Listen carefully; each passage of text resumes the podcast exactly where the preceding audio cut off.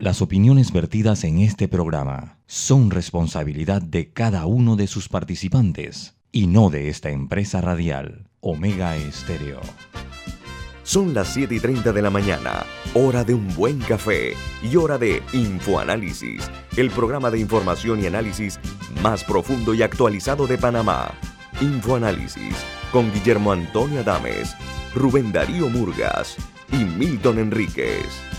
Infoanálisis por los 107.3 de Omega Estéreo, cadena nacional.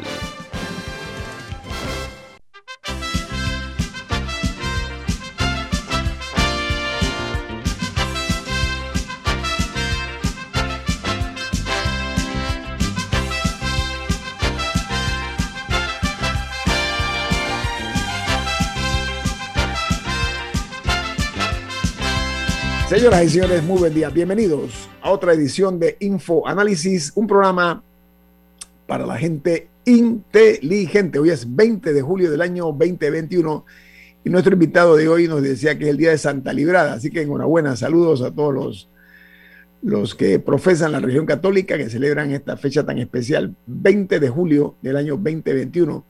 Y este programa Infoanálisis es presentado por por Café Lavazza, un delicioso café italiano que usted puede conseguir en los mejores supermercados, solicitarlo en los mejores restaurantes y también pedir servicio a domicilio a través de internet por www.lavazzapanamá.com. Café Lavazza, un café para gente inteligente y con buen gusto, presenta Infoanálisis. Este programa se ve en vivo, en video, en eh, Facebook Live a nivel mundial. De igual manera, en el canal 856, canal de Tigo, y en la app de Omega Stereo eh, para los teléfonos de la tecnología Apple, como también los que son de la tecnología Android.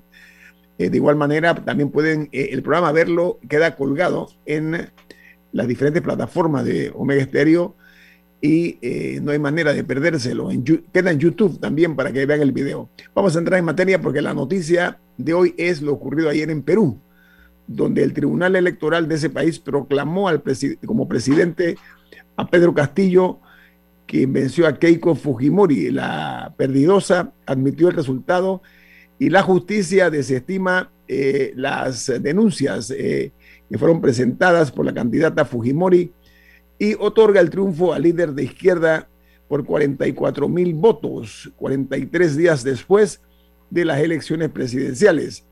El actual presidente peruano Sagasti también se refirió tras la proclamación de Castillo de la siguiente manera. Miremos con optimismo el futuro de nuestro país. Ahí cierro la cita. Entre los que felicitaron al nuevo presidente Pedro Castillo, de los primeros fue el presidente de Colombia, Iván Duque. Otros países lo hicieron a través de Cancillería. Pero eh, Pedro Castillo gobernará Perú en el periodo 2021-2026 y eh, hay una nota eh, que leí en otro diario peruano que dice que es el candidato, el primer candidato surgido lejos de las élites económicas de, y políticas también peruanas, porque es un hombre que viene de un, eh, de un sitio eh, muy pobre en el Perú, Pedro Castillo.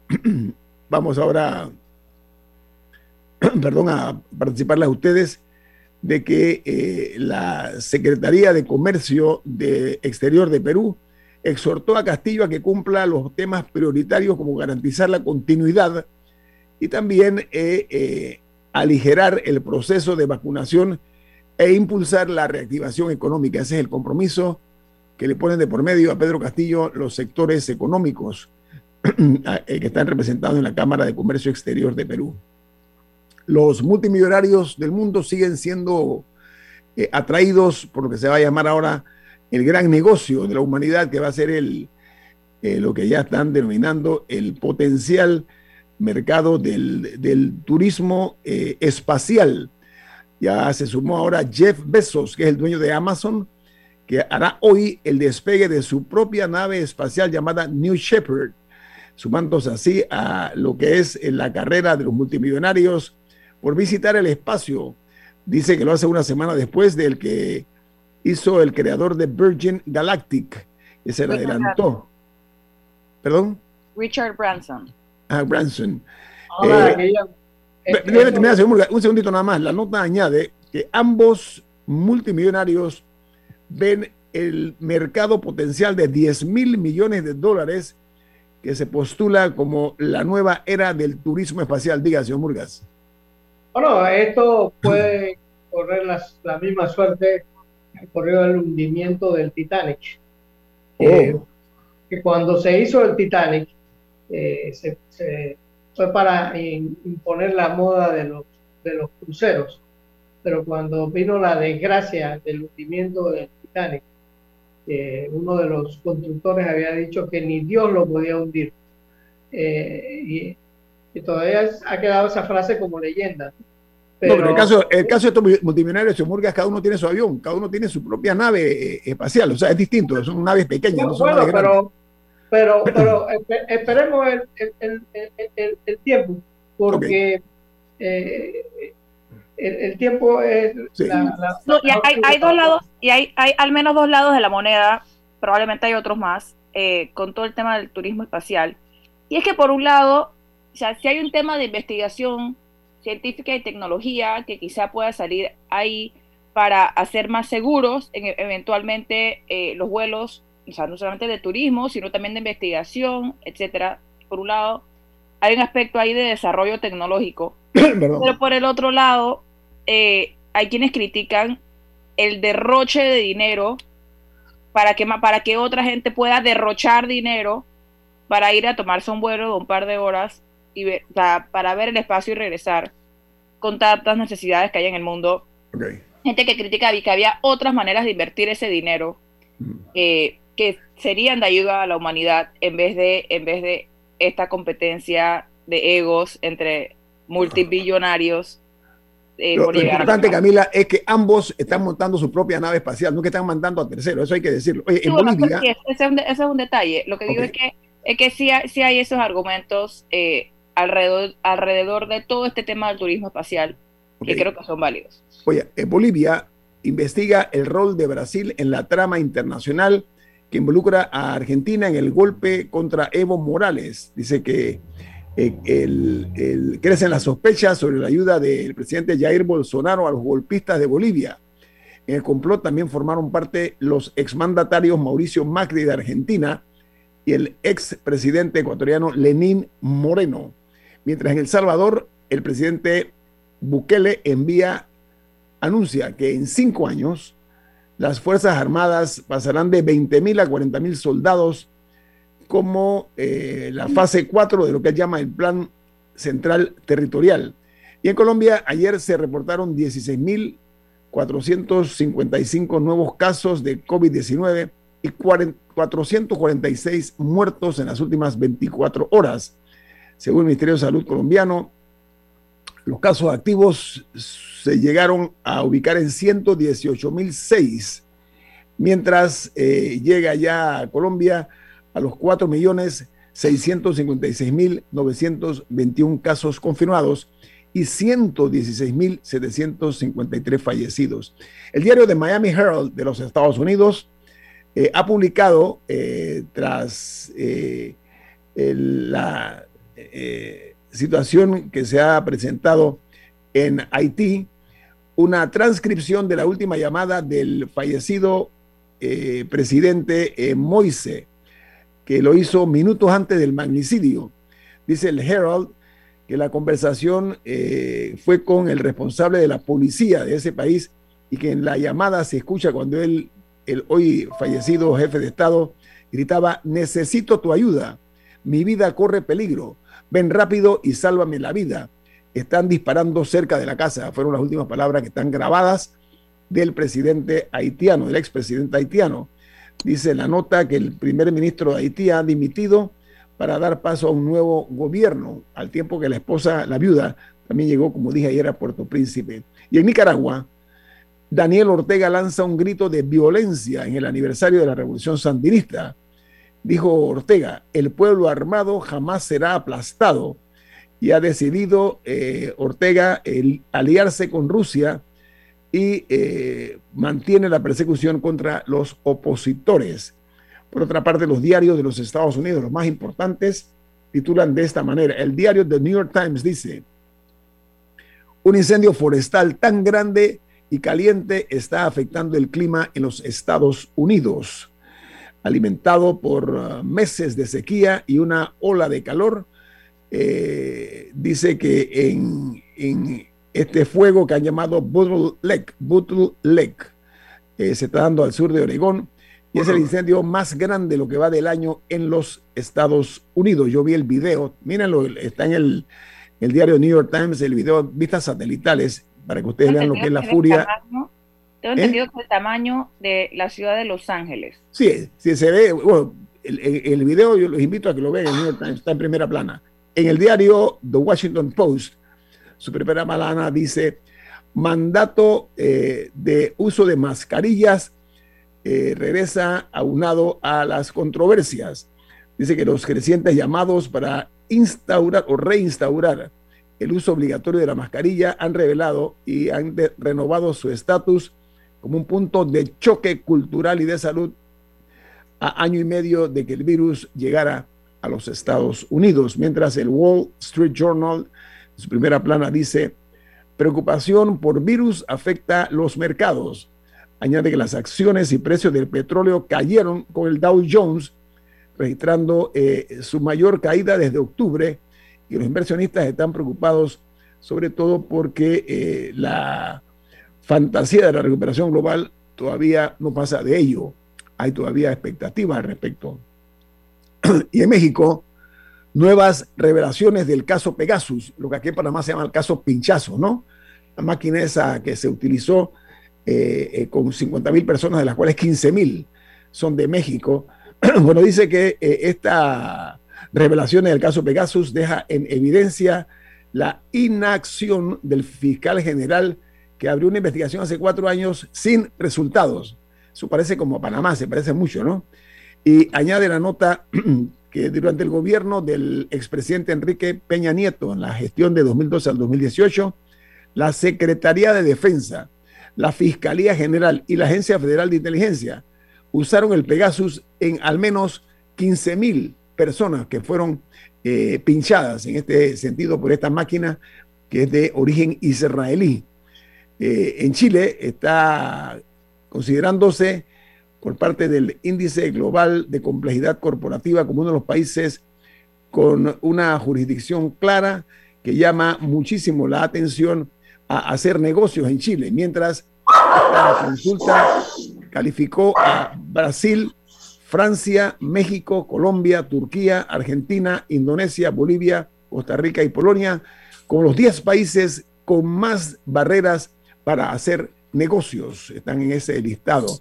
Y para cerrar, lo hacemos en Costa Rica, donde se confirma que el gobierno de Nicaragua le adelantó a la empresa constructora MECO, que hace aquí negocios también en Panamá. Bueno, dice la nota que se genera en Costa Rica, que este, esta constructora le adelantó a MECO 120 millones de dólares en pagos para obras públicas y que en Panamá fueron 86 millones y en Costa Rica 22.4 millones, según corroboraron las autoridades en los estados financieros de la constructora MECO. Así que con esta noticia eh, cerramos nosotros las notas internacionales. Regresamos con nuestro invitado esta mañana, el columnista del diario La Prensa, doctor Rodrigo Noriega, quien está con nosotros esta mañana. Viene más aquí en Info Análisis, un programa para la gente inteligente.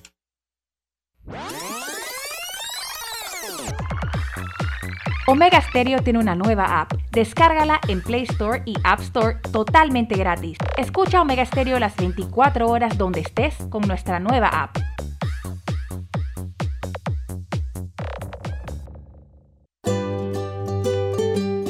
En la vida hay momentos en que todos vamos a necesitar de un apoyo adicional.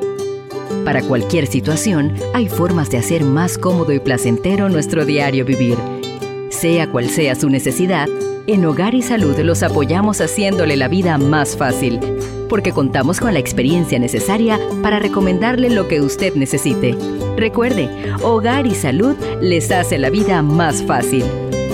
Visite nuestras nuevas sucursales en Villa Zaita al lado del Super 99 y en Cativa Colón al lado del Super Extra. Estamos abiertos en todas nuestras sucursales del país y le hacemos su entrega de forma gratuita en Panamá Centro. Para mayor información, puede consultar en Instagram y Facebook.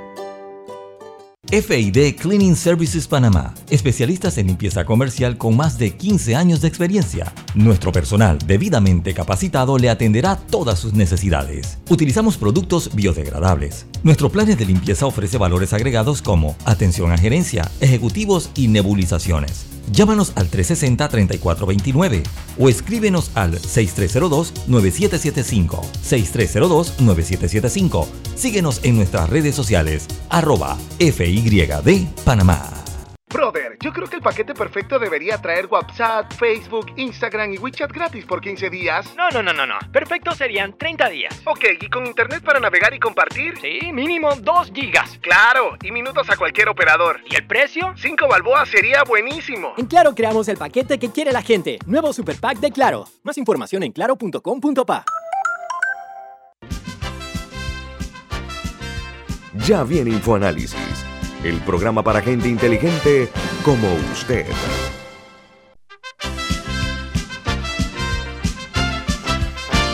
Bueno, don Rubén Muga tiene un mensaje importante. ¿Cuál es, don Rubén?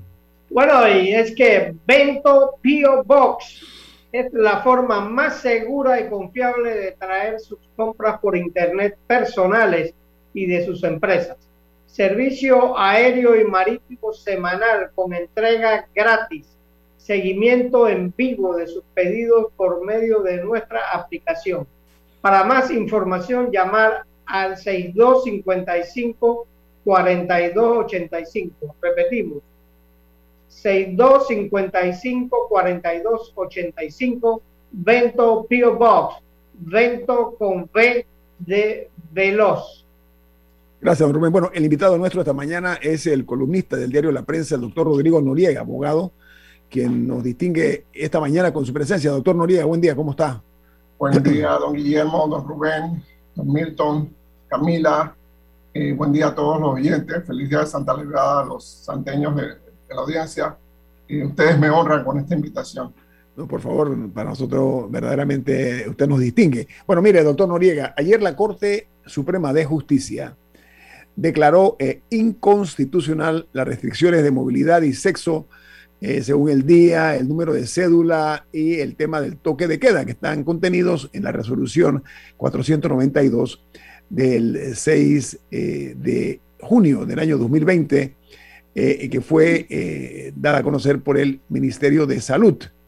El Pleno de la Corte dice que estima que las medidas de las autoridades que representan al- al órgano ejecutivo eh, fueron dirigidas a defender la vida y la salud de los panameños o de la población, como señala la Constitución, pero considera que la resolución del MINSA afecta los derechos, garantías y libertades ciudadanas. Un poquito a destiempo, doctor Noriega, o, usted qué opinión le merece esto. Yo creo, don Guillermo, que la Corte Suprema Contemporánea en Panamá nunca va a poder ser acusada de apurada y de hacer las cosas a la ligera. Me recordé de noviembre de 1949, cuando el presidente Roberto Fichari consultó a la Corte Suprema si su nombramiento como presidente era constitucional y la Corte se lo dijo en menos de dos horas. Eh, yo no me, imagino que hubiera pasado con el país si hubieran tenido que esperar más de un año para escuchar la opinión de la Corte. Entonces, eh, es un fallo sano, es un fallo saludable, pero creo que es un fallo totalmente inútil.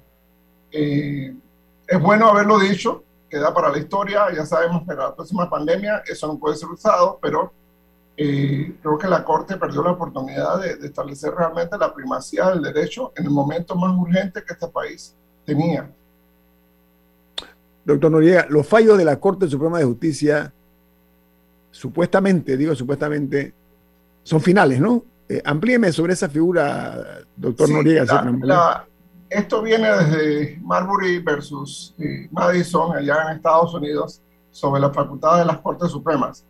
Eh, esto está codificado en la Constitución panameña, que los fallos de la Corte Suprema o sus salas son finales, definitivos y obligatorios, excepto que eh, la propia Corte Suprema de Justicia no hace valer esto. Eh, por ejemplo, tenemos casos de las islas eh, que están en la Bahía de Panamá, donde hay seis decisiones distintas, tres a favor y tres en contra, eh, o el- los casos del, del señor expresidente Ricardo Martinelli, donde la Corte aceptó habeas corpus y amparos e incidentes a tutiplén, más allá de lo que la, la, razón y el derecho hubieran permitido. Entonces, en ese sentido, la Corte Suprema de Justicia es la peor enemiga de la Corte Suprema de Justicia. Y eso, eh, doctor Noriega, eh, pasa así como si nada inadvertido, eh, en su opinión, que este tipo de casos se den, contrario a lo que señala la Constitución, ¿no? Vemos el caso de algunas, algunos casos grandes, de alto perfil también, ¿no? lo que tiene que ver con el contrato, el contrato de Minera Panamá, por ejemplo, que, hubo un fallo de inconstitucionalidad y ellos siguen campantes trabajando en Panamá y extrayendo material y ahora se le va a renovar el contrato. ¿Usted qué opina de eso, doctor Noriega? La, minería, la organización que yo ayudé a fundar, el Centro de Ciencia Ambiental, fue la que interpuso la demanda de inconstitucionalidad. O sea que los argumentos eh, contra la minería, ese contrato y ley eran bastante sólidos. Nosotros nunca esperamos que la Corte tomara casi una década para decir eso, y mucho menos que habiéndolo decidido en diciembre del 2017, la Corte admitiera aclaraciones de sentencia que no, que no cabían, ni de la minera ni, de, ni del Ministerio de Comercio. Eh, lo que la Corte debió haber hecho inmediatamente es rechazarla, es decir, esto no cabe, y obligar pues al Estado a, a restablecer una relación jurídica con la minera eh, que cumpla con la Constitución y, que no ha sido el caso hasta el momento. ¿Cómo se arreglan estos entuertos? Estos entuertos de la Corte. No, no, no hablando de casos específicos, sino este letargo de la Corte. Porque, por ejemplo, eh, en un momento surgió una propuesta de un tribunal constitucional que pudiera aliviar un poco la carga que tenían los magistrados de tener que resolver los, todos los amparos de garantías y creo que eran como varios, había una lista de procesos pero son los magistrados, o sea, son los magistrados como, como funcionarios en sí, el problema es, un, el sistema, ya con el sistema penal acusatorio, por lo menos el resto del órgano judicial se mueve un poco mejor, las cifras lo demuestran, pero ¿qué pasa con la Corte? ¿Cómo se arregla eso? Camila, esto es un problema de diseño y es un problema de personas simultáneamente un problema de diseño porque la Corte Suprema de Justicia de Panamá nunca fue diseñada para procesar tantos casos. Eh, ha habido una litigiosidad, un aumento radical de la litigiosidad en Panamá en los últimos 30 años, con decirte que en el 91 quizás había decenas, apenas decenas de amparos de, de garantías que llevaban a la Corte, y hoy estamos hablando de más de 200 o 300 amparos. Eh, hay un tribunal superior, el, tribunal, el primer tribunal superior del Distrito de Panamá, que tiene que ver con todos los casos civiles, está atosigado con más de 400 amparos de garantías constitucionales. Entonces, la Corte, por el mero desarrollo de la justicia en Panamá, ya no puede con todo esto. Necesitamos un tribunal constitucional como lo tiene Colombia, como lo tiene Ecuador, como lo tiene Perú, como lo tiene tantos otros países, España, etcétera, que maneje todo este tema de la justicia garantista de las tutelas, etcétera, y dejemos a la Corte Suprema como lo que debió ser, que es un tribunal de casación de última instancia. ¿Eso qué hace? Eso nos da una justicia más efectiva, nos da una justicia más rápida, disminuye la corrupción, porque recordemos, el letargo judicial es una forma de beneficiar a las partes, un caso. Eh, el caso de los pinchazos, que están cerca de la prescripción. Entonces, quitar tanto poder, tanta, tantos negocios, tantos asuntos a la Corte, de verdad democratiza la justicia, lo hace más eficiente y nos quita a todos un dolor de cabeza. Yo quisiera, yo quisiera eh, Camila, discrepar un poco de, Rodrigo. El resultado final sería el mismo, pero, pero en, en un sentido contrario. El artículo 206 de la Constitución Política dice, la Corte Suprema de Justicia tendrá entre sus atribuciones constitucionales y legales la siguiente. Uno, la guarda de la integridad de la Constitución, y ahí luego desarrollo un poco la idea. Dos, la jurisdicción contencioso-administrativa, y también lo desarrolla. Y tres, investigar y procesar a los diputados, y luego desarrolla. Lo que quiero decir es que las demás atribuciones que tiene la Corte, particularmente como casación, de lo civil, de lo penal, laboral, eh, perdón, de lo penal, de lo contencioso administrativo laboral, son atribuciones legales, no constitucionales. La Corte Constitucional, la que tiene que velar por la Constitución, según la Constitución vigente, es la Corte Suprema de Justicia. Entonces, en lugar de crear un tribunal constitucional Yo simplemente reduciría mediante la norma legal las funciones de la Corte Suprema a lo que dice la Constitución, la tutela o guarda de la Constitución, lo contencioso administrativo, que allí se sería en casación, y eh, el juzgamiento de los diputados, mientras eso sea una función que se considere válida para la Corte. ¿Y qué haría? Crearía, mediante ley, cortes de casación civil. Eh, podríamos hacerla de lo civil, una especializada en lo de familia, una corte de casación especializada en lo laboral, más la corte de casación de lo penal. Y con cinco magistrados, si quieres, para que sea más difícil poder eh, cooptar a dos de tres magistrados en una forma indebida. Pero no hay que cambiar la constitución para sacar del ámbito de la tutela de la constitución, eh, eh, separarlo de los casos de casación que, como muy bien dice Rodrigo, consumen muchos recursos del sistema judicial y a veces sirven de excusa esa enorme carga judicial para que la Corte no haga su función principal, que es la tutela o guarda de la Constitución. Así que eh, el resultado final es el mismo, separar la casación de la guarda de la Constitución, solo que en lugar de crear un tribunal constitucional, yo dejaría esa función donde la Constitución lo establece y crearíamos entonces cortes de casación mediante el Código Judicial, mediante ley, para hacer esa función que no es una función constitucional explícita de la Corte, la casación. Lo deja a lo que la ley diga. Ok, al revés, el, doctor Noriega. Una, fantástica. ¿Cómo, ¿Cómo, doctor Noriega? Es una propuesta fantástica la de, la de Don Milton. O sea, ya deberíamos hacerla.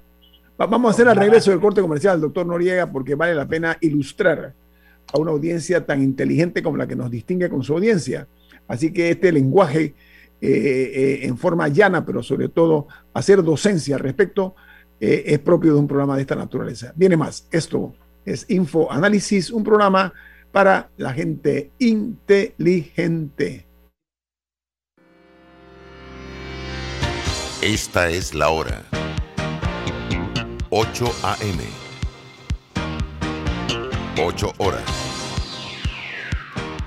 Omega Estéreo, 40 años con usted en todo momento.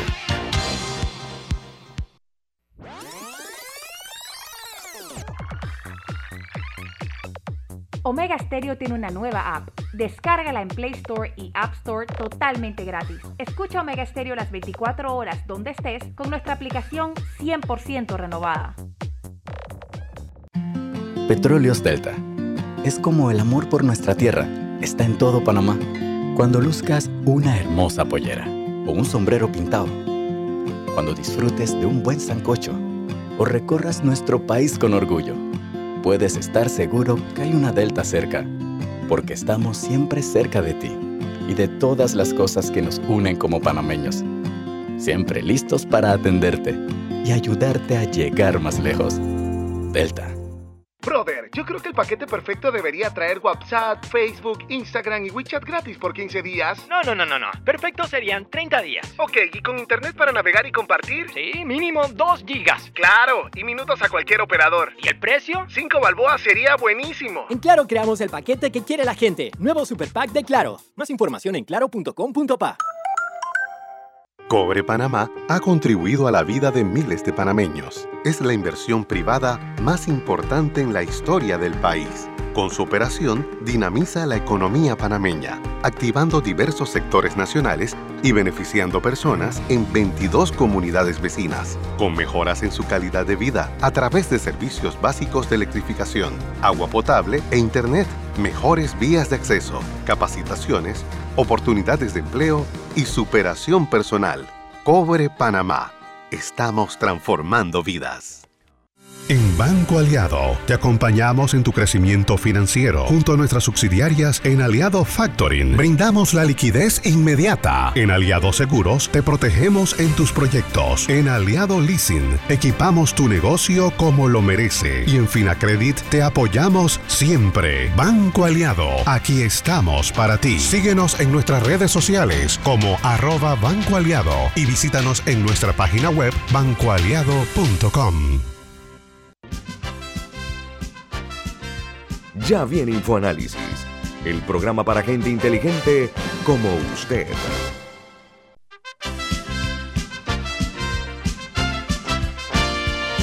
Don Rubén, usted tiene algo importante ahí en, en agenda, ¿no? ¿Qué es? No, no, Florida State University. Eleva tu carrera profesional a otro nivel con una maestría en asuntos internacionales de Florida State University. Matrículas abiertas. Aplica hoy.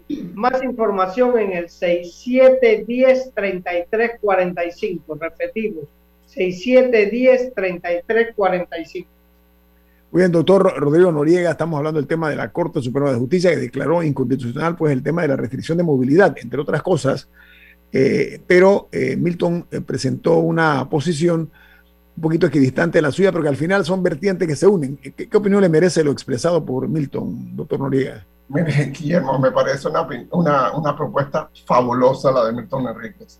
¿Por qué? Porque no necesitamos el cambio constitucional. Esto es cuestión de una ley que cambie las funciones legales que tiene la Corte Suprema. Se asignan nuevos tribunales, Tribunal Civil de Casación, Tribunal Penal de Casación, Tribunal Laboral, Mercantil, etcétera, de familia. Entonces, tenemos que tomar en cuenta para, para la audiencia inteligente de este programa que es una casación todos los procesos penales, civiles, mercantiles, de familia, laborales en el país de cierto monto o de cierta importancia tienen tres instancias. La primera instancia, la apelación, y si cumplen con ciertos requisitos, pasan a una tercera instancia extraordinaria. Ojo, no es obligatoria para el tribunal recibirlo, que se llama casación.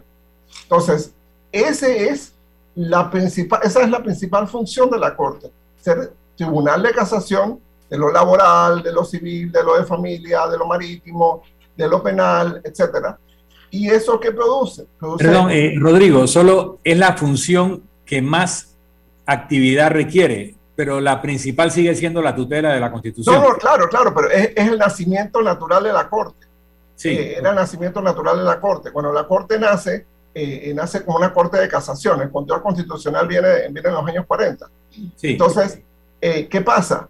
Que esa función que es la que más demora, más afecta a la justicia cotidiana de los panameños y panameñas, más afecta a la economía panameña, porque ahí hay casos de decenas de millones de dólares que todavía están esperando que la Corte los decida.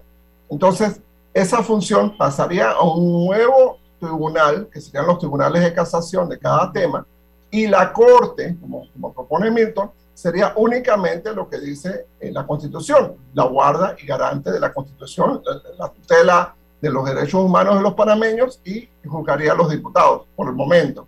Entonces creo que es una propuesta muy razonable, políticamente muy viable. Obviamente hay que tener la voluntad política y el presupuesto para implementarlo, porque sería una tragedia aprobar esta ley y no tener el presupuesto para nombrar de carrera a los magistrados de cada una de estas salas de casación. Y así se resuelven muchos problemas en este país. Me, llama la atención que se han referido al punto 1 y el punto 2 de, este artículo de la Constitución con, en lo que respecta a las funciones de la Corte, pero no han mencionado, no han mencionado el tercero, eh, que es el tema de juzgar, de investigar y juzgar a los diputados. No, lo, eh, lo, mencionamos como algo que está en la o sea, Constitución. O sea, lo mencionaron como algo que está en la Constitución. Me refiero a, en términos de, ¿debe la Corte seguir con esa función? Recordando también que no han condenado, creo que a ningún diputado. Déjame meterme en eso ya que sirve para ilustrar un poco. Antes del año 2004, quien juzgaba a los diputados era la Asamblea Nacional. Y eso es un, un sistema bastante universal eh, el juzgamiento de los diputados era más bien un antejuicio para levantar la inmunidad para que luego pudieran ser juzgados por los tribunales ordinarios en, muchos casos. Entonces, se consideraba que los bomberos no se pisan la manguera, que, eh, los gitanos no se leen las barajas, entonces que los diputados nunca se juzgarían a sí mismos. De hecho, sí ha habido casos, me recuerdo en los años 90, un diputado acusado de narcotráfico le fue levantada la inmunidad y, quedó en una cárcel en Estados Unidos después. Eh, en la asamblea a la que yo pertenecí era un diputado de Darién. Pero esa sensación de impunidad llevó a proponer que, bueno, que lo juzgara entonces la Corte Suprema. Eh, y el problema es que la Asamblea juzga a los magistrados de la Corte Suprema. Entonces se generaba otro tipo de complicidad, ya no interna, sino interórganos. Así que el sistema es cuestionado. No sé si es mejor volver al sistema previo, probablemente no, pero tanto Rodrigo como yo hemos dicho que mientras no se cambie la constitución, eh, podríamos resolver el problema de la saturación del Poder Judicial en la casación mediante una reforma legal y que la Corte Suprema quede con las tres funciones que hoy en día son explícitas en la Constitución, y ambos hemos dicho, bueno, mientras siga siendo función juzgar a los diputados, no lo estamos planteando como algo deseable, yo les como algo que está allí, ¿no? no pero, yo les, preguntaba, aprovechando que estábamos teniendo el debate, ¿qué consideraban de esa tercera? No, pero además, además lo triste de esto es que el remedio hasta ahora ha sido inocuo, totalmente. Eso que dice Milton, de que antes los diputados investigaban a sí mismos. El problema es muy fácil, la estructura permite que no haya un plan de, agresión entre los órganos del Estado, porque uno investiga al otro, y mientras haya ese tipo de maridaje, complicidad, yo dificulto que realmente aquí la justicia pueda ser plena y confiable. Ese es parte del problema en cuanto a los altos mandos que ocupan cargos en el gobierno. Diga, Milton. Déjame acotar algo más, sí. Eh, Rubén Blade dijo hace poco un artículo, en un país corrupto no hay separación de poderes. Entonces, el problema es que un sistema diseñado en los papeles madisonianos, eh, los Federalist Papers, ¿no? básicamente por, por Madison y el otro autor se me escapa en este momento. ¿Quién era el otro, Rodrigo? Hamilton, ¿no? Hamilton, y Madison hicieron los Federalist Papers y ahí había la doctrina de los checks and balances, los pesos y contrapesos entre poderes. Por eso el sistema republicano separa los poderes ejecutivo, legislativo y judicial, a diferencia del monárquico que los concentra en una sola persona. Pero volviendo al tema, el hecho de que se le da una inmunidad parlamentaria a los integrantes de las asambleas o congresos no es para hacerlos impunes de sus delitos, es para que normalmente siendo opositores al que está ejerciendo el poder ejecutivo, no puedan ser coaccionados en sus ideas mediante argucias, arrestos, eh, secuestros de bienes, a todo aquello que pudiera coaccionar y afectar la libertad de voto y la libertad de opinión de los integrantes de una Asamblea Nacional que por naturaleza tiene entre sus integrantes a personas que respaldan al Ejecutivo, pero tiene, lo más importante, a personas que lo adversan y que realizan una función de fiscalización, de denuncia, etcétera. Entonces, la inmunidad parlamentaria tiene un propósito sano, saludable. La impunidad es lo que es nocivo. Entonces, ¿cómo tú mantienes un régimen de inmunidad ante las opiniones y los votos y los blindas de posibles persecuciones políticas, eh, por ejemplo, arrestar a un diputado el día de una votación importante para que no esté presente en la Asamblea en ese momento, es lo que tú buscas evitar al tener este régimen de inmunidad que ha sido abusado y que ha sido mal utilizado. Entonces la pregunta es, ¿debe la Corte hacerlo? ¿Debe hacerlo la propia Asamblea? ¿Debe haber otro recurso? No lo sé, pero no podemos eliminar la inmunidad parlamentaria a riesgo de que si lo hacemos, vamos a perder la capacidad de contrapeso de la Asamblea Nacional. Doctor Noriega. Panamá es rico, eh, eh, Guillermo eh, y Milton, Panamá es rico en experiencias constitucionales traumáticas, como fue el caso Guisado, que fue una... la historia no se siente orgullosa de ese caso, donde sacamos a un presidente por algo que él no había cometido. Y sin embargo, delito, un delito que no había cometido, que había sido participar en el asesinato de, un presidente. Entonces, la experiencia ha sido riquísima. Eh, no cambiemos las cosas. Eh, eh, los errores se pagan y, a veces los países tienen que, pagarlo. Si queremos violar la constitución, los militares también, el rollo salió producto de una renuncia, que algún día él la explicará, si, si, fue forzada, si no fue forzada. Eh, todas estas cosas son importantes que le pasen a un país. Eh, Doctor Noriega, ¿qué opina usted de lo que dice el señor Murgas? Mire, yo primero respondo lo de Milton y luego lo, lo de Rubén. Eh, yo creo el tema de la inmunidad, inmunidad de los diputados es esencial para que funcione un parlamento que efectivamente cumpla con sus funciones. Es fácilmente comprobable qué pasaría si los diputados no tienen inmunidad y los detienen el día que tienen que juzgar un presidente o el día que tienen que votar el presupuesto y, y se rompe el quórum. Podemos imaginarnos la clase de país que tendríamos. Creo que debemos pensar en un sistema híbrido donde la Corte Suprema haga el antejuicio, diga, sí, esta causa merece un juicio, perfecto, ya la Corte lo decidió y pasa a un juzgado común y corriente.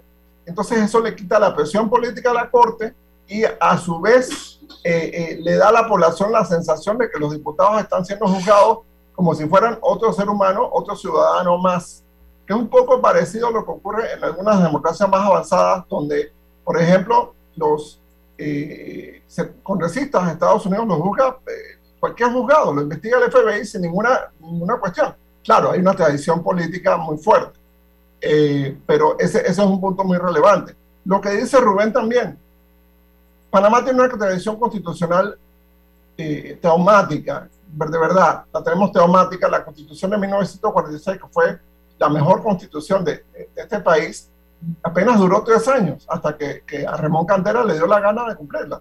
Y ya entonces en noviembre del 49 la empezó a cumplir, en mayo del 52 se roba las elecciones y bueno, sabemos que eso terminó muy mal. A Marcos Robles también lo juzgaron eh, y, y, Marcos Robles se fue a pedir el amparo de la Guardia Nacional y, bueno, sabemos cómo terminó aquello.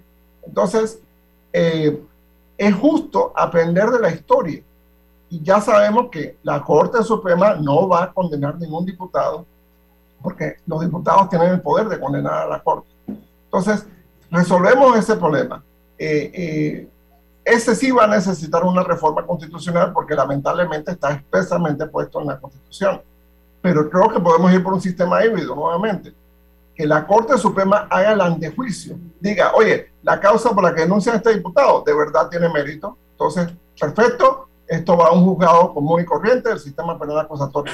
O, la Corte Suprema dice, no, mira, esto por, lo que están denunciando a este diputado no tiene mérito, no tiene evidencia, no tiene fundamento, entonces se acabó el caso. Le das una garantía a los diputados de que la Corte va a mirar el caso, pero le quitas de encima la responsabilidad de la Corte de un proceso que es engorroso, consume mucho tiempo y es altamente politizado. Vamos al corte comercial. Al regreso, doctor Noriega, vamos a ampliar un poquito más el tema porque creo que es de interés el hecho de comenzar a, mirar un poquito más con, seriedad y con responsabilidad los deberes y los derechos que tiene eh, el ciudadano, pero también los funcionarios, los que forman parte de la burocracia. ¿sí? Aquí vamos a escuchar su opinión en Info Análisis, un programa para la gente inteligente. Omega Stereo tiene una nueva app. Descárgala en Play Store y App Store totalmente gratis. Escucha Omega Stereo las 24 horas donde estés con nuestra aplicación totalmente nueva. Panama Ports se mantiene en su compromiso de apoyar al desarrollo económico del país. Hemos aportado en todos los sectores apoyando a las comunidades más vulnerables, dotando los hospitales, respaldando la vacunación masiva en el país y la de nuestros colaboradores, para brindar nuestra labor día y noche. Para los próximos 25 años, se proyecta que Panama Ports realizará pagos adicionales directos al Estado por movimiento de contenedores de 24 millones al año y pagos en concepto de dividendos de 7 millones mínimos al año. Nuestra labor continuará para que en los próximos 25 años Panamá siga avanzando por un mejor mañana para todos los panameños. Brother, yo creo que el paquete perfecto debería traer WhatsApp, Facebook, Instagram y WeChat gratis por 15 días. No, no, no, no, no. Perfecto serían 30 días. Ok, ¿y con internet para navegar y compartir? Sí, mínimo 2 gigas. Claro, y minutos a cualquier operador. ¿Y el precio? 5 balboas sería buenísimo. En Claro creamos el paquete que quiere la gente. Nuevo Super Pack de Claro. Más información en claro.com.pa. La nueva Ford Explorer XLT está preparada para cualquier aventura, con lo último en tecnología Sync 3, asistencia de manejo Ford Copilot 360, 7 bolsas de aire, transmisión de 10 velocidades, interior ajustable que brinda mayor espacio y confort para toda la familia. A solo 46,635 sin ITBMS. Ven a cualquiera de nuestras tres sucursales, Transísmica, Chitre y David, o llámanos al 229-9333. Ingresa a www.distribuidoradavidsa.com para que conozcas y codices ya tu nueva Ford. Ponte cómodo con un Explorer XLT. ¿Les suena esto? Ofertas, pedidos, facturas, órdenes de compra, entrega, contratos, recibos, etc. Los documentos importantes están ahí, en algún lugar. Ojalá supiera dónde y cómo encontrarlos cuando realmente los necesita, sin perder tiempo. Ha llegado la hora de la gestión documental electrónica. Los documentos se escanean y guardan digitalmente de forma automática y centralizada. Llámenos al 209-4997 para un demo sin compromiso. Solutexa, expertos en digitalización y gestión documental. Ya viene InfoAnálisis, el programa para gente inteligente como usted.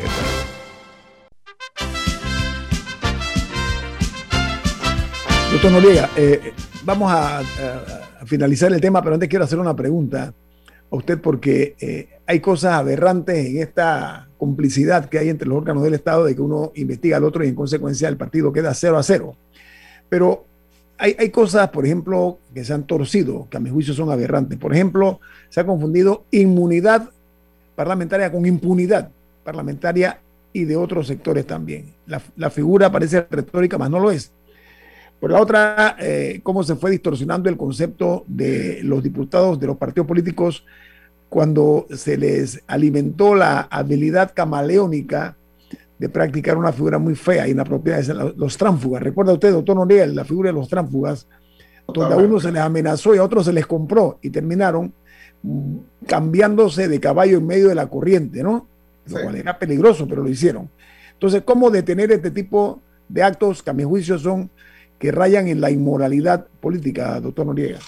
Bien, yo, yo creo, yo soy institucionalista. Yo creo que los seres humanos diseñamos instituciones perfectibles. Eh, yo fui demócrata cristiano, fui miembro del Partido Demócrata Cristiano, así que la, la doctrina esta de la perfectibilidad de las instituciones está muy apegada a, a- mis raíces. Creo que es importante que entendamos que mientras tengamos el diseño constitucional que tenemos, y ahí sí no hay otra, los diputados van a tener demasiado poder, el circuito electoral desvía por completo la representación, la reelección perpetua desvía por completo la representación y no son ni chicha ni limonada, porque el circuito electoral no, no existe, en la práctica no existe. Nadie te dice, eh, ¿dónde naciste? Yo nací en el circuito 88. No, la gente te dice, yo nací en el distrito de Panamá, yo nací en el corregimiento de San Francisco, de donde sea. Entonces, eh, esas figuras hay que corregirlas. Fueron una figura de transición, un- una tregua en medio de la dictadura, surgido en 1983. Bueno, el circuito electoral, pues para no regresar a los diputados provinciales de antes y, no, y salir de los representantes de corregimiento. Pero nos quedamos con eso, nos atascamos. ¿Qué pasa? El diputado en la democracia panameña desde 1989 hasta la actualidad se ha convertido en el principal artic- articulador del poder público panameño. ¿Por qué? Porque es el que matraquea, es el que aprueba el presupuesto, es el que pasa las leyes, es el que consigue los nombramientos, ese es el que fue a buscarle los votos al presidente, ese es el que tiene que guardar las, la- las espaldas al presidente contra la oposición, mil otras cosas. Entonces el diputado se ha vuelto mucho más poderoso en la práctica que eh, muchos ejecutivos en tiempos recientes. Recordemos, por ejemplo, lo difícil que fue para el presidente Varela conseguir el nombramiento de algunos funcionarios. No pudo nombrar a todos los que tenía que nombrar en la Junta Directiva del Canal, no pudo nombrar a dos magistrados de la Corte Suprema de Justicia, le rechazaron eh, eh, funcionarios y, y propuestas e iniciativas a Tutiplén. Y entonces cada rechazo implicaba el desfogue del presupuesto del Estado, el desfogue de libretas de lotería, nombramientos, grupos de taxi, etc. Entonces, hoy en día tenemos, eh, esto eh, se ha vuelto un cáncer. Tenemos diputados del PRD que son dueños, entre comillas, de ministerios. Eh, Benicio es dueño del MIBI, Zulay es dueño del MIDES, eh, Cristiano es dueño de la autoridad de aseo, etcétera, etcétera, etcétera. La lotería, ¿no? La lotería. La lotería que es despacho alemán. Entonces, ¿qué pasa? Tú tienes que ir donde ese diputado para conseguir un nombramiento, lo más probable es que tienes que haber sido de la camarilla de esos diputados para, para haber sido nombrado en ese puesto. Entonces, eh, ya se pierde por completo la, la, la, la, forma natural del Estado de Derecho. Porque se supone que el diputado tiene que controlar al Ejecutivo. Y, y, en este sistema, el diputado es el Ejecutivo, lo controla, lo regula, lo distorsiona y, y no puede funcionar. Porque el diputado quiere maximizar su beneficio propio, entiéndase, quiere maximizar su fortuna personal y quiere obtener su reelección. Entonces, eso nos cuesta a todos los panameños una serie de políticas públicas de legislación que, que han sido verdaderamente terribles. Doctor es cierto, hay, feudos, ¿no? Eso es un hecho conocido. En pleno siglo XXI los señores feudales todavía sobreviven y viven de lo que es el Estado. Pero usted iba a mencionar algo con relación a una situación que se está dando en Colombia, doctor Noriega. ¿A qué se refiere usted? Sí, hoy, hoy, 20 de julio, en Colombia hay un paso espectacular. Eh, muchos de los grandes avances eh, legislativos de América Latina se han dado en Colombia. Hoy, una iniciativa de la sociedad civil liderada por un grupo de abogados y periodistas llamado el 20, por eso cogieron el 20 de julio, está proponiendo a través del senador Rodrigo Lara, hijo de aquel ministro de Justicia colombiano que fue desconectado en los años 80, están proponiendo una ley contra el acoso judicial contra periodistas y defensores de derechos humanos. ¿Qué pasa? Esto es común en toda América Latina, incluso en algunos países de Europa y Norteamérica, que intereses muy poderosos, a veces políticos, a veces económicos, demandan civilmente o denuncian penalmente a periodistas, activistas sociales, a defensores de derechos humanos, a líderes comunitarios, porque son muy críticos o porque han sido oposición a algún proyecto de ellos. Esas demandas eh, civiles son costosas, son costosas, mucha gente no las aguanta. Y, y, por supuesto las querellas penales. Yo tuve entre el año 2017 y 2019, yo recibí 36 querellas penales. Entonces, de, de no haber sido con el respaldo del diario La Prensa, yo no las hubiera podido aguantar. Y, y entonces, eh, eh, eso, eh, esa perfidia, esa perversidad que tiene esta, esta, práctica muy común en América Latina, este colectivo llamado el 20, está proponiendo una, una regla muy sencilla. Si es un proceso penal, el fiscal de la causa tiene derecho, tiene la facultad de mirar el caso y decir, oye, ¿sabes qué? Esto es una, persecución contra la libertad de expresión, archivo el caso. Y si es un juez civil, puede decir lo mismo, oye, esto es una persecución contra la libertad de expresión, voy a dictar una sentencia anticipada cerrando este caso. De forma tal que se le dan herramientas, como decía Milton en el caso de los tribunales de casación, se le dan herramientas a las autoridades judiciales para poder cerrar estos casos, porque muchos de ellos saben, te lo dicen. Yo fui a audiencia, fui a reuniones donde me decía fiscal, tú sabes que esto es persecución política. O me decía otro, bueno, este, lo que pasa es que el sistema nos obliga a, a ventilar el caso. Entonces, pierdes plata, pierdes tiempo, intimida a muchos colegas. No todo el mundo tiene el respaldo de una, una empresa como el Diario de la Prensa. Entonces, quedan al desnudo, quedan solos, quedan aislados. Y esto va dirigido a, a, a proteger a, a, los periodistas, a los defensores de derechos humanos, a los activistas sociales en Colombia. Eh, por supuesto que ellos necesitan mucha más protección por la violencia física, pero es un gran paso adelante en toda América Latina. Esta es la primera vez que hay en América Latina una iniciativa de ley contra el acoso judicial de periodistas y activistas de derechos humanos. Eh, creo que eso es sumamente relevante. Creo que, que nos conviene a los panameños tener eh, algo similar. Aquí en Panamá, en la última década, proliferó el acoso judicial contra periodistas de una forma terrible no solo para los casos políticos. Aquí tuvimos periodistas demandados por hidroeléctricas, aquí tuvimos periodistas demandados por empresas forestales, aquí tuvimos periodistas demandados por, por eh, bancos y, y, otras instituciones investigadas en asuntos cuestionables. Entonces, eso, eso hay que depurarlo. Eso hay que depurarlo y hay que proteger el ejercicio de la libertad de expresión. Creo que los colombianos están dando hoy un gran paso. Rubén. Pero yo, yo creo que tenemos que tener sumo cuidado cuando le damos eh, privilegios a una sociedad.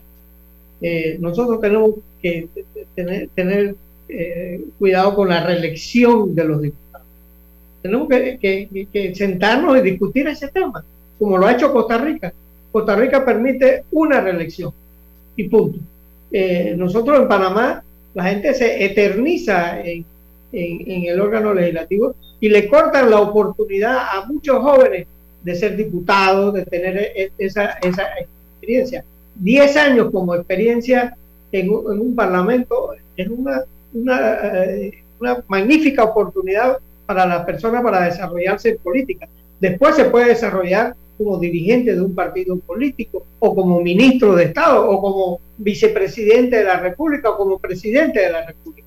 Pero tenemos que atrevernos a discutir ese tema ponerle un tope a la reelección. Nosotros no estamos viviendo en Europa eh, o, en Estados Unidos, que es una sociedad madura, que, que, que es normal que un, un, un, un, senador sea 30 años senador de la, de la República y en sí. Europa, pero en Panamá no es normal. Doctor Noriega, ¿usted qué dice eso que plantea señor Totalmente de acuerdo. Eh, si limitamos las reelecciones de los diputados, ojo, yo le extendería a todos los servidores públicos magistrados de la Corte, magistrados del Tribunal Electoral, rectores de las universidades, etcétera, vamos a sanear muchas de nuestras instituciones. Vean lo que ha pasado con la UNACHI. La UNACHI se ha deteriorado muchísimo por el electoralismo y el clientelismo de la, de la reelección perpetua que tienen sus autoridades universitarias. Y eso también ha pasado a la Universidad de Panamá y tengo miedo que le pase a la Universidad Tecnológica. Entonces, saneemos el sistema. Una medida tan sencilla como esa, vamos a limitar las reelecciones. Listo, se acabó. Entonces, eh, vamos a sanear nuestra democracia. Somos un país muy pequeño como para que una persona se relija tantas veces en un cargo, porque sabemos que la primera vez lo hizo por esfuerzo propio y la segunda vez lo más probable es que lo consiguió eh, a través de, otras iniciativas. Doctor Noriega, aquí ya se habrá eh, interesado formalmente de acabar con lo que yo llamo la dedocrática escogencia de los magistrados, o todavía eso persiste, en su opinión, magistrado de la Corte estoy hablando yo creo que el presidente Cortizo ha dado un paso muy importante con esta comisión especial de selección. Hay algunas, yo he sido testigo en los últimos tres últimos procesos, los de Varela y los dos que ha hecho Cortizo. Eh, he estado allí, eh, he visto la dinámica, conozco a casi todos los actores de esa comisión. Creo que en principio es un buen modelo, es un paso adelante en la dirección correcta obviamente hay personas allí eh, que representan la Asamblea Nacional, que representan la Defensoría del Pueblo, que representan eh, al Colegio de Abogados, que representan eh, entidades que tienen intereses. Entonces, y, y, y, lo ves, lo ves en la dinámica. Cuando llega un candidato, muchos se exaltan y se vuelve una conversación de dos horas. Cuando llega otro candidato, es, es 20 minutos, media hora, 45 minutos. Entonces, pero, pero es un sistema que, que creo que funciona hay que codificarlo, hay que depurarlo y eh, eventualmente eh, creo que podemos aspirar en una generación, o, posiblemente en esta misma década, a tener un sistema de selección de magistrados de la Corte, procuradores y magistrados de otros altos tribunales que sea de categoría mundial. Esos sistemas existen. En Perú existe uno maravilloso que se llama la, la Junta Nacional de Justicia en Colombia existe el Consejo Nacional de la Magistratura. Entonces, hay esos sistemas que nos permiten escoger, entre comillas, a las mejores personas y eh, eh, sanear mucho de, de, de, de, esa mano negra, de, esa, de, ese, de esa dedocracia en muchos de estos procesos. Doctor Noriega, muchas gracias por estar con nosotros, se agradece su participación. Amigos, tenemos que irnos porque viene Álvaro Alvarado con su programa Sin Rodeos. Don Milton, ¿quién despide Infoanálisis? Nos vamos, pero lo hacemos disfrutando de una deliciosa taza del café Lavazza, un café italiano espectacular. Café Lavazza, un café para gente inteligente y con buen gusto. Despide Infoanálisis. Ha terminado el Infoanálisis de